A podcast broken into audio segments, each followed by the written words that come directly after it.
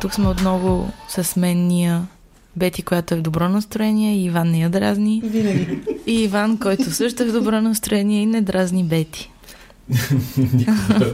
Малко като на семейна вечеря с роднините. Абсолютно. Много се радваме, че сме се събрали тук. Вече сме на третия епизод, но сме на края на годината. Така че, бидейки на края на годината, решихме да посветим този епизод на годишно ревю на инфлуенсър маркетинга.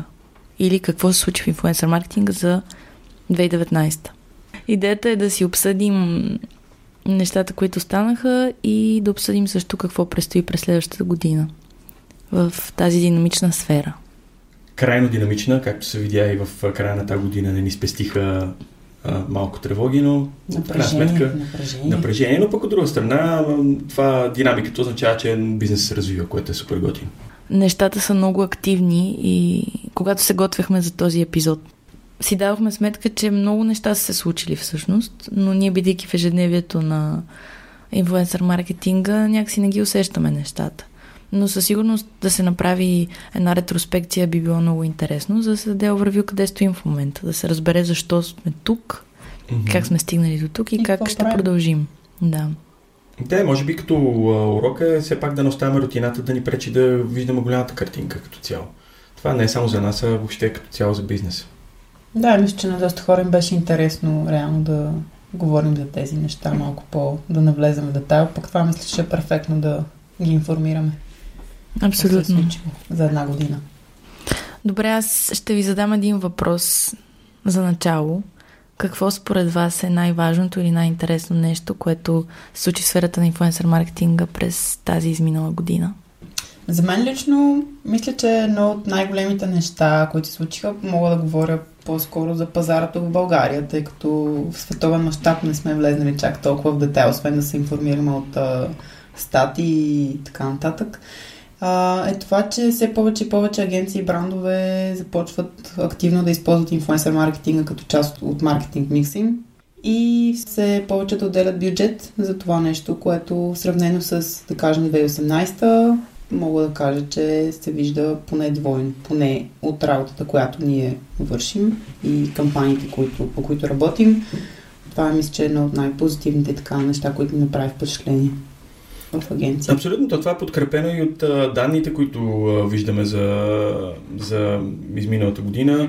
Виждаме, че 40% от маркетолозите планират да увеличат бюджета за инфлуенсър маркетинг през 2020, което означава, че 2019 е била показателна за тези маркетолози, че бизнесът се развива, че бизнесът е добър за тях. Така че предвид цифрите, които виждаме тук, и предвид скоростта, с които те се увеличат, може да кажем, че най-добрата новина за инфлуенсър маркетинга е, че инфлуенсър маркетинга е жив и върви нагоре и напред. И работи. А в различни статистики, които разглеждахме, пише конкретно за САЩ и за Канада, че бюджетите за инфлуенсър маркетинг през последната година са скочили с над 80% от предходната, което е наистина много, много сериозен скок. Може би нещото, което допълнително допринася за добрите новини, е, че се обръща се повече внимание на друг тип инфлуенсъри, не само на макроинфлуенсърите, а на микроинфлуенсърите, пък и за един друг тип инфлуенсъри, за които след малко ще говорим също. Което е страхотно, защото ангажираността е доста по-сериозна и се обръща внимание на това, че според мен при микроинфлуенсърите може би съобщението до някъде може би е малко по-искрено и съответно контента е малко по- не толкова подвластен на маркетинга, колкото на истинското мнение на хората, ако щеш. И не знам това дали е така. Какво ще кажеш? Бих казала, че през изминалата година започна да се обръща по-сериозно внимание на автентичността, на съдържанието и също така на ангажираността. Нещо, което говорихме и засегнахме леко в предни епизоди. И това е не колко хора следват един инфлуенсър, а колко от хората, които го следват, са ангажирани с неговото съдържание. И всъщност на такъв анализ и на такива статистики се видя силата на микроинфлуенсърите, защото те имат много по-ангажирана аудитория, много по-близък контакт. Разбира се, много по-лесно е да говориш с по-малко на брой хора, отколкото с повече. И да ги познаваш и да им даваш неща, които те искат. Особено когато в някакъв тесен сегмент, нали, когато таргетираш нещо определено, тогава инфлуенсерите, микроинфлуенсерите са голяма сила, защото реално може да таргетираш точно хората, които ти трябват, особено ако е за нещо в някаква сфера, която не е толкова популярна и така нататък, нали, някакъв определен тип електроники, ако щеш или нещо е такова. Там при всички положения е супер добре, че могат да се използват микроинфлуенсери. Както ти каза, когато някой е профилиран особено, не че всички микроинфлуенсъри са профилирани, но когато някой е профилиран, той няма как да има стотици хиляди последователи, защото говорим за някакъв конкретен интерес. Но последователите му са точно хората, които се интересуват от този профил. И това енгейджментът е много по-добър там. Супер! Това е една страхотна тенденция. Тя реално по същия начин. Тя винаги се е развивала като тенденция, но просто сега се обръща малко повече внимание от рекламодателите, от хората, които искат да похарчат пари. Да, мисля, че по-скоро това е посоката, в която ние чисто като агенция доста се насочихме през последната година. Видяхме, че работейки с микроинфлуенсери може да докараме доста добри резултати, такива, които клиентите търсят. И това не изключва работата с макроинфлуенсери. Просто посоката е такава, че е добре да се направи един микс от различни профили хора, за да може да се покрие максимално голяма аудитория. Тук някой сега би питал какъв е здравословният микс като проценти. Някога мислили ли сме на тази тема, когато даваме някаква кампания? Ами то много зависи от това каква е кампанията, какво ще се промотира, каква е целта. Дали, вече мисля, че в предния епизод говорихме за това, че когато целта е brand awareness, тогава естествено използваме хора с по-големи цифри. Когато е нещо по-конкретно, дали ще бъде цел продажби и водене на трафик към сайт или нещо подобно, тогава всъщност ние търсим ангажирана аудитория, която сме сигурни, че ще реагира и ще откликне на съобщението и посланието на инфлуенсърите. Мисля, че дори не става въпрос толкова при подбор за кампания на микро и макро, колкото става въпрос за контакта с аудиторията и с способностите за създаване на съдържание.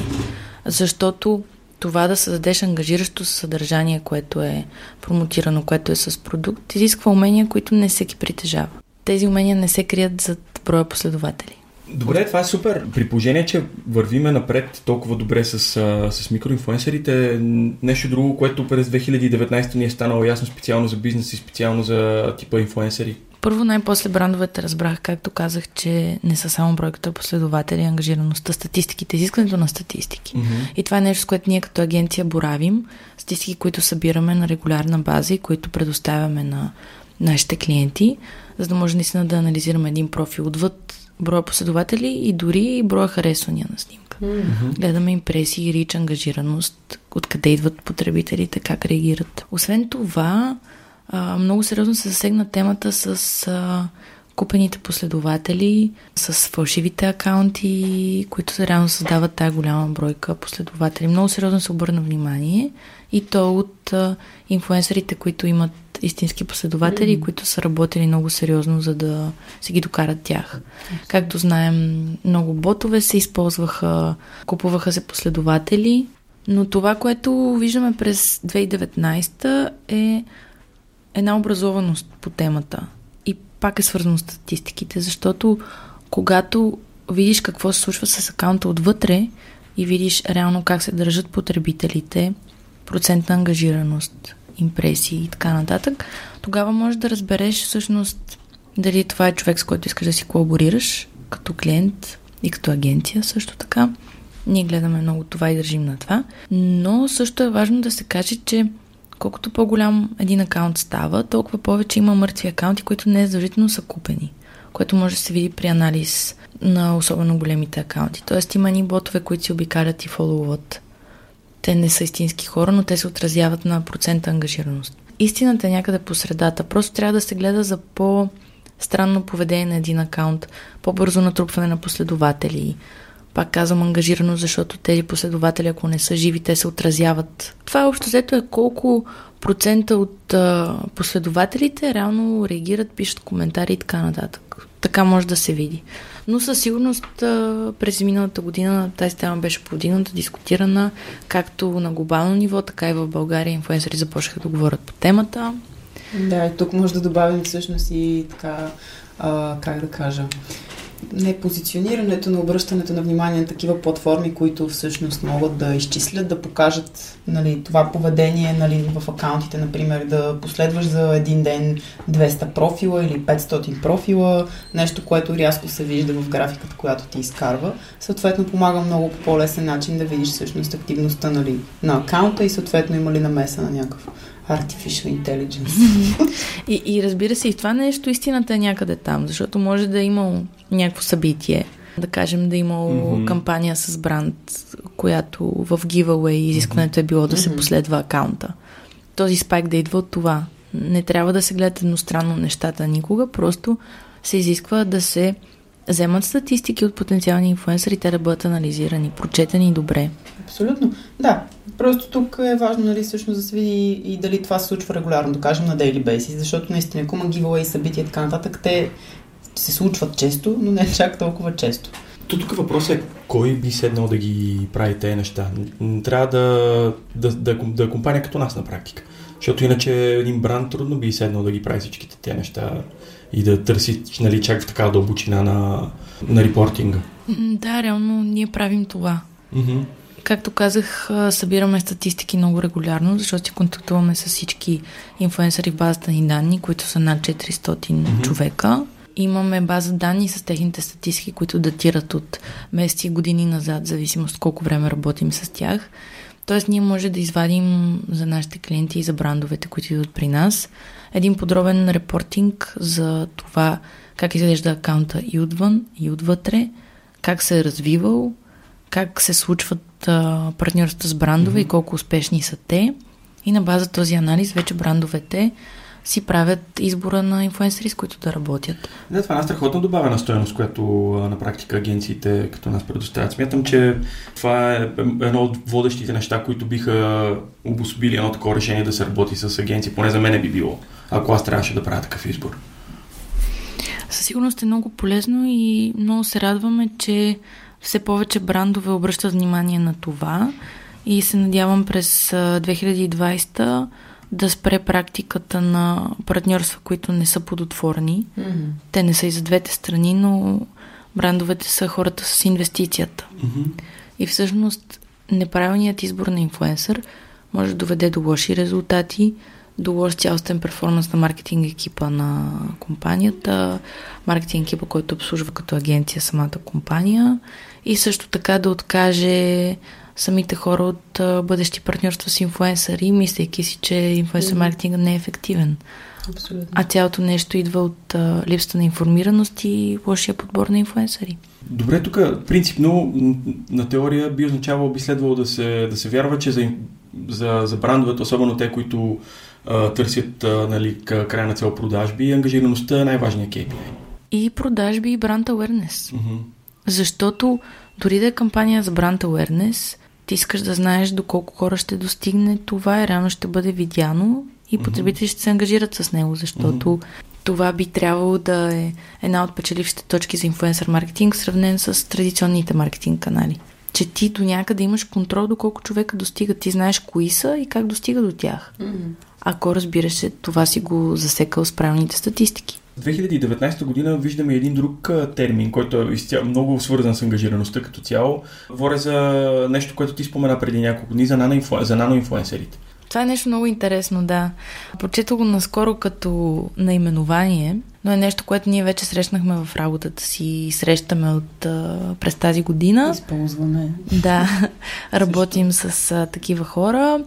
Това е една от официалните тенденции за 2020 и то е наноинфлуенсърът. Имаме макроинфлуенсъри, които имат над 100 000, това е за чужбина. При нас бих казала, че са над 10 000 последователя вече броим или над 50 хиляди ги броим като големи акаунти. Микроинфлуенсърите са под 10 хиляди. Пак казвам, понеже България са различни нещата от чужбина. Но наноинфлуенсърът е човек, който не е инфлуенсър. Тоест той не работи това като работа, не развива акаунтите си по този начин. Просто има готин акаунт с готин контент, кефи се да публикува неща, има определени интереси, много специфицирани, защото той просто е онлайн потребител, като човек ходиш по улицата, той си има неговите интереси и си има неговия кръг от хора. Това е един дигитално активен човек, който може би е креативен и има различни интереси. И всъщност тук стъпваме много на ангажираността, защото когато един човек си развива профила за удоволствие, обикновено хората, които са там, ще го харесват. Най-базисно ще го харесват. Mm-hmm. И когато се позиционира бранд в неговото съдържание, то това може да бъде много успешно. Mm-hmm. И това са хора, които могат да имат и 1000 последователя. И 2000 последователи. Значи мога да се класирам. Абсолютно, и при тях съответно ангажираността може да е в пъти по-висока, отколкото при всеки един от другите типа инфлуенсъри. Ако имаш 1000 последователя, но 50% от тях се ангажират, което са ти 500, това е много добър резултат. Абсолютно. В процентно съотношение, но и като цяло. Плюс това бизнеса и маркетинга, и бизнеса все повече имат нужда от човешката страна. От съвсем натуралната човешка страна, и самите брандове да си позиционират продуктите към хората и те като човешки бранд, и самите онлайн потребители имат нужда от това човешко съдържание. Всъщност един човек, който не приема нещата толкова селзи, нали, с този менталитет на продажба, може да докара много по-добри резултати. Което всъщност ме навежда към нещо друго, което така ми се откорява в съзнанието като, как да кажем, тренд или нещо, което ми направи впечатление през 2019. И това е, че всъщност ние сме го загатвали, сме го коментирали вече, но това е автентичността, както ти каза в началото на епизода, личното отношение на самите инфлуенсъри към бранда и защо връзката им с потребителите, това те да бъдат искрени, да показват нещата такива каквито са и по един начин да бъдат наистина много директни и искрени. Може би това са думите.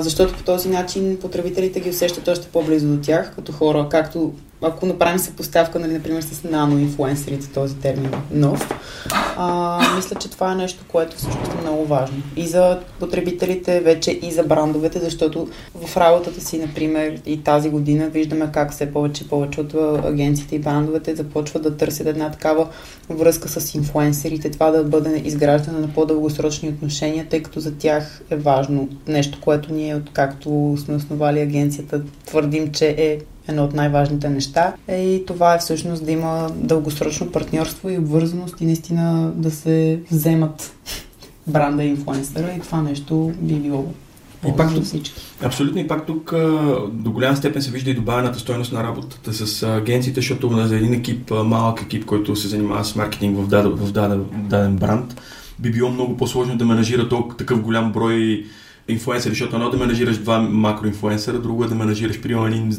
микс от 100 нано, 20 мини и вече така ли, че ги забравих, дали като е за 15 мини, нано, микро и макро и така нататък. Така че смятам, че и тук допълнително има добавена стойност. С развитието на инфлуенсър маркетинга, което води до повече кампании, което значи, че човек си отваря Инстаграма, Фейсбука или Ютюба и вижда все повече спонсорирано съдържание, няма как потребителите да не са по-чувствителни и да не съдят партньорствата, които виждат. Ако инфлуенсъра има откровени отношения с последователите си, откровени отношения със себе си също така за това какво харесва и какво му приляга, тогава той би следвало да избира партньорства с брандове, които съвсем натурално пасват в съдържанието му, продукти, които принципно би избрал и би имал интерес да тества, желание и интерес да ги тества и да разкаже за тях на последователите си, а не просто да качи снимка с един продукт. Мисля, че тази година много ясно отбеляза, че такива партньорства няма да се толерират, и то от последователите, а инфлуенсъра се определя от последователите си. Те са доста така, в последно време много активни в реакциите си, особено, както знаем добре, нали, тук в нашата малка държава, хората успяват да видят доста негативни неща, когато става въпрос за нещо подобно. Например, нали, бранд, с който не се асоциират или изобщо по някакъв начин, да кажем, не е хелти или има нещо, което, кажем, с малко по-лошо име. Съответно, видят ли човек, който харесва, и следва да промотира нещо подобно, отдолу започват да бъдат едни много. Да, ние като нация, това ни е малко в менталитет, да изпитваме зверска параноя, че някой ни манипулира, докато всички ни манипулират. Да. Защото така функционира България. Дори да излезем отвъд национално как гледаме на нещата, когато самата препоръка не е искрена, защото инфлуенсър маркетинг се основава на препоръката. Когато тя изглежда неискрена, тя няма да е ефективна по никакъв начин. Прочетох наскоро, че по изследване, което е правено в САЩ, на един потребител му трябва да види 3 пъти пост брандиран, колаборация на инфлуенсър с бранд, за да се поинтересува въобще от продукта, а му трябват 5 такива поста, за да си помисли да закупи продукта, ако да кажем кампания с продажба. Тоест, изисква се доста повече креатив и сторителинг наистина от това да направиш една снимка с продуктово позициониране. Тя няма да е ефективна. В смисъл няма как да е ефективна, защото една снимка просто с продуктово позициониране ти е като билборда, който ще видиш на улицата. Като снимката, която ще видиш в списанието. Тя не носи до нищо и затова сме стигнали до тук да търсим нови канали. И се явява инфлуенсър маркетинга, просто защото традиционните методи много трудно работят. Или трябват много големи бюджети. И много добър креатив. Но то добрия креатив и при нас е нужен, защото контента на каналите по принцип е нещо, което до голяма степен е определящо за това дали на хората бързо ще им писне дори от бранда, който се опитваш да промотираш като инфлуенсър. В смисъл, ако го правиш по някакъв готин, интелигентен и заребяващ начин, да, хората ще им е приятно да го да интерактват с тебе и с продукта, който или там с услугата, която промотираш. Но ако просто им го хвърляш така, защото така трябва, защото се съгласил на нещо такова създаден бранд, няма при никакви положения да има толкова добър резултат. И пак тук трябва внимателна селекция. Това, което ти каза преди малко, колкото по-близо е бранда до инфлуенсъра, колкото по-добре той или тя се идентифицират с бранда, толкова по-успешна би била кампанията. Точно за това ние като агенция се стараем да познаваме инфлуенсърите, не само в акаунтите им, в социалните мрежи, а какво правят в свободното си време, личния им живот, какво обичат, къде обичат да ходят. По този начин много натурално може да се направи партньорство с бранд. Просто продукта да стане част от ежедневието на инфлуенсъра. Да се вмъкне съвсем натурално. Да бъде естествена среща. Това води до добри резултати. Въпрос с етичността, с обозначаването на партньорства, че все едно инфлуенсърите са задължени да обозначават тези партньорства, което е контровършна тема като цяло, защото някои брандове не го искат това. Да. То малко се губи това нещо с все едно идва без да е платено и така нататък, идва натурално. То е някакъв етичен въпрос, че все едно те трябва да са задължени да казват, белязва, че както реално е платено в чужбина. Защото в момента това, което всъщност започнахме да дискутираме преди 2-3 седмици с един от ексклюзивните ни инфлуенсери, беше, че получи съобщение от Instagram за това, че намира постове, в които има съдържание, в което има колаборация. Очевидно, дали ще е написано с хаштаг partnership, хаштаг ад или нещо подобно. И беше зададен въпрос, това съдържание спонсорирано ли? Ако да, моля отбележете по правилния начин. Съответно, те няма как на този етап да задължат да бъде paid partnership with бранда, но все пак това може би пък назрява момента да се случи и тук, защото и на мен ми прави впечатление, че все повече и повече инфлуенсери започват да го използват. Инстаграм са казали, че ще гонят хора, които имат платени партньорства и ще ги карат да се обозначават както това, което ти разказа Бети. Това поставя един етичен въпрос, кое е правилно и кое не е. Защото наистина от една страна, за да работи този маркетинг, той трябва да се чувства натурален. Да не се чувства като маркетинг, като реклама. Да, защото иначе става просто поредния маркетинг канал, който върви по традиционните канони. Това е така. От друга страна, би трябвало хората да знаят, че един човек е взел пари, за да промотира един бранд. Защо? Защото етично е правилно по някакъв начин. Но защо? Аз не мога да го разбера това нещо. Не мога да си обясня защо трябва да е етично правилно. Сега, реално, аз харесвам в моята глава, която е, аз може и да мисля малко аутдейтнато. Обаче в моята глава, ако аз харесвам нещо и примерно съм склонен да му направя реклами и ми платят отгоре на това за това нещо, аз го правя откровенно, лично така, защо трябва на всяка да тръбя, че съм взел и пари за това нещо, при положение, че аз би го направил така или иначе. Това би било в идеалния свят. Да. Всички знаем, че не сме в идеалния свят и че хората взимат пари и промотират неща, които не им харесват и така нататък и го правят за парите, но има и доста хора, защо трябва да страдат и хората, които съвсем откровенно промотират някакви неща, просто защото наистина ги харесват. Мисля, че тук има доза и отговорност, която е важно бранда да носи, не само инфлуенсъра. Защото ако ти като потребител просто си качиш ревю на нещо, което харесваш, окей. Mm-hmm.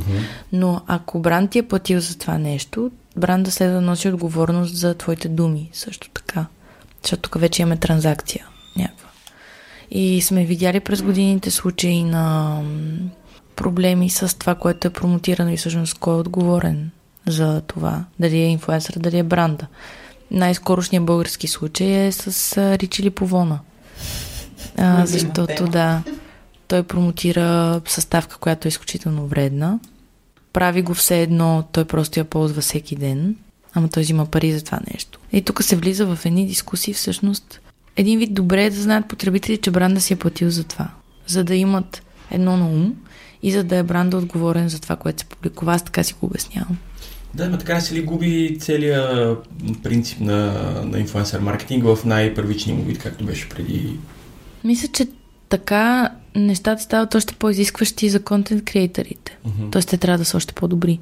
И още по-отговорни към това, с кого избират да работят, защото сега, слушайки ви така, нали, докато дискутирате това нещо, за мен всъщност изниква факта, че ако ти си инфлуенсър и колаборираш с един бранд и ти си абсолютно, как да кажем, може да го заявиш, че колаборираш този бранд и не се притесняваш от това нещо, защо ще се притесняваш да отбележиш, че колаборацията е платена?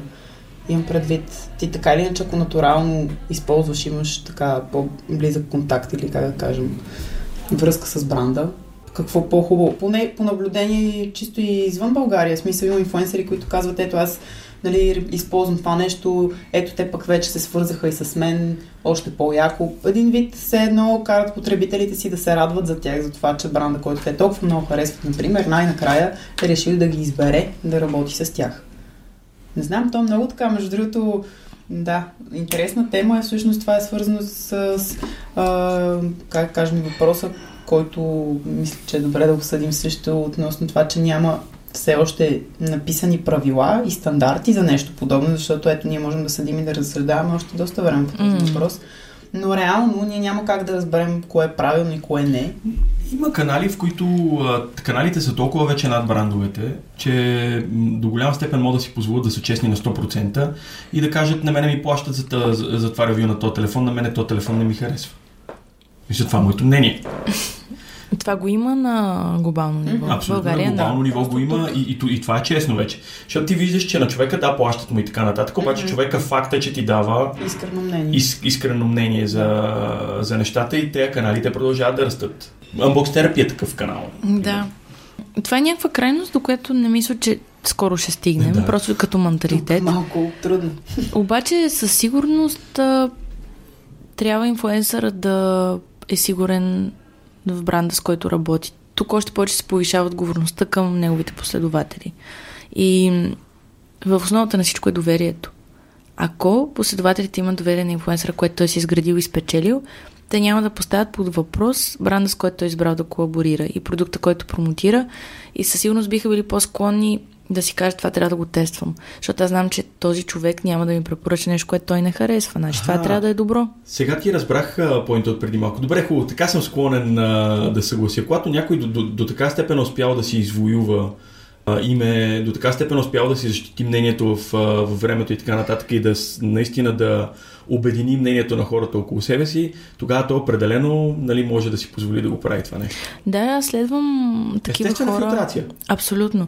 Точно това ще я да кажа. Това е още едно нещо, което ще пресее инфлуенсърите. Защото, о боже, те стават все повече, да, обаче става все по-трудно.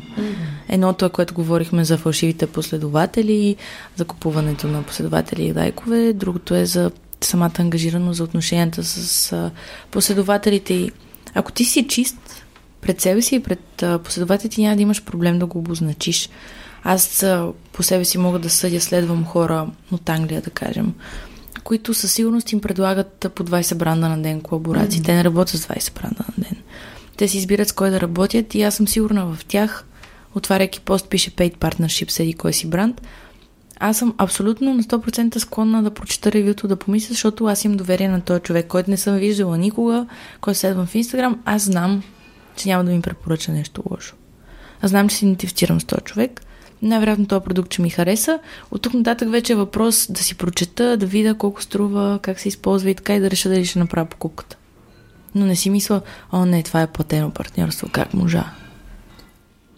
Не знам, аз може би в моята глава нещата върват по малко по-различен начин, защото първият път, в който се сблъсках с инфлуенсър маркетинга като цяло, беше още 2005-2006 година, когато концепцията не беше точно тогава, нали, имаше лидери на мнение и други, нали, такива. Опитвахме се да изчистиме точно концепцията за това какви са тези хора. И ставаше въпрос за една ситуация, в която един ревюър направи ревю на обслужване на една от най-големите фирми в UK за полети и за букване на полети и хотели. И след ревюто на този човек във Вестник, защото тогава, нали, то всъщност не беше Вестник, лъже, беше някакво онлайн издание, буквално с 30% за следващия месец дигнаха продажбите на въпросната компания. Тогава тя не беше платила под абсолютно никаква форма, всичко беше станало крайно случайно. Просто човекът беше обслужен перфектно и, нали, беше решил да каже, няма споменавам имена, защото те са доста известни компании, беше решил да каже, те са страхотни и бам, 30% нагоре. И на мен така ми е стояло винаги в главата, като може би идеалния казус, в който, нали, ти правиш нещо чисто е така в началото, то се получава супер готино, хората са супер много се ангажират с това, което си написал и така нататък, вдигат продажбите на дадената компания или вдигат, нали, всичко, което е като бранд recognition и така нататък. Това е другата страна, която е насочена към брандовете. Брандовете имат все по-голяма отговорност да създават добри продукти и да правят добри услуги, защото кръга се затваря. Ако продукта или услугата не струва, инфлуенсър го препоръча, хора си го купят или го използват, те ще върнат фидбек, че това не става. Mm-hmm. Инфлуенсърът ще съжали, че е направил колаборация и взел едни пари на фона на това, че губи последователи, например. Mm-hmm. Оттам нататък той ще откаже да работи с този бранд и други инфлуенсъри също ще откажат заради лошия фидбек. И топката се връща при брандовете. Мисля, все повече, поне аз бих искала така да мисля и се надявам така да бъде, брандовете имат отговорност да създават наистина добри продукти и добри услуги, защото интернет потребителя говори, сензитивен е и един лош избор на бранд или проект от лоши избори може да доведе до това те много сериозно да пострадат финансово, репутационно, обратно на това, което ти казваш, Ваню. Още един филтър. Абсолютно. Реално хората, които казват, че няма филтри в това и че всеки може да е инфлуенсър след като качи няколко снимки, примерно с полуголо съдържание и така нататък, не е така. Филтри има много и реално филтрите са точно тези неща, за които си говорим в момента. Качеството е основният филтър и на продуктите, които се промотират, и на начина, по който инфлуенсърите го правят. Най-хубавото нещо е, че пазара се саморегулира. Mm-hmm. Нещо, което говорихме в предните епизоди. Не, инфлуенсър маркетинга не умира, не, това като поставен въпрос, той се изменя, защото самата среда изменя изискванията си. Става се по-критична. Абсолютно. И това е хубаво, защото качеството на изходящия продукт и на услугата ще е много по-добро. Би трябвало, наистина, въпреки че звучи много, много амбициозно, инфлуенсър маркетинга да повлияе позитивно на доста неща. Както на съдържанието онлайн, така и на качеството на продукти и на услуги, на поведението на потребителите и задоволеността им от използването на социалните мрежи. Още един много хубав затворен кръг. Добре, аз мога ли да ви задам един много сериозен въпрос? Задай. При положение, че на долния етаж се вихри такова парти, което се чува невероятно в подкаст, ние какво правим тук? Много добро. 5 минути си го задавам, но не смея да ви прекъсна. Защото пък и другата тема, която разискваме, е доста интересна.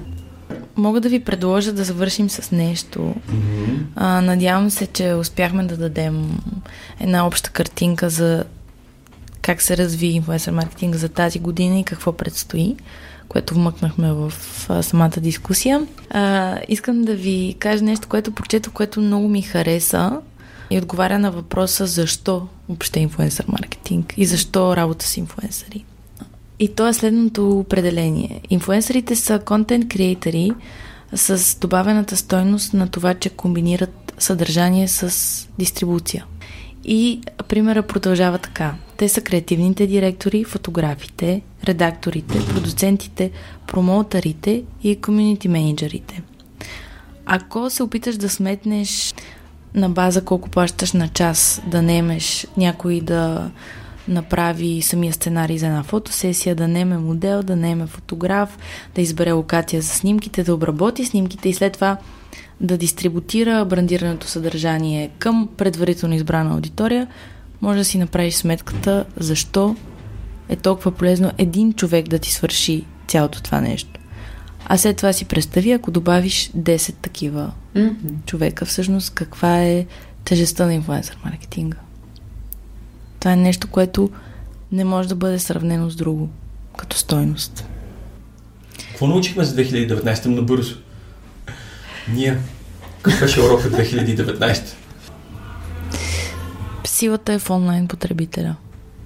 Това бих казала. Бети? Трябва да търсим хора, които правят съдържание, което ангажира потребителите със сигурност и са честни и отговорни към аудиторията си и към брандовете, с които работят.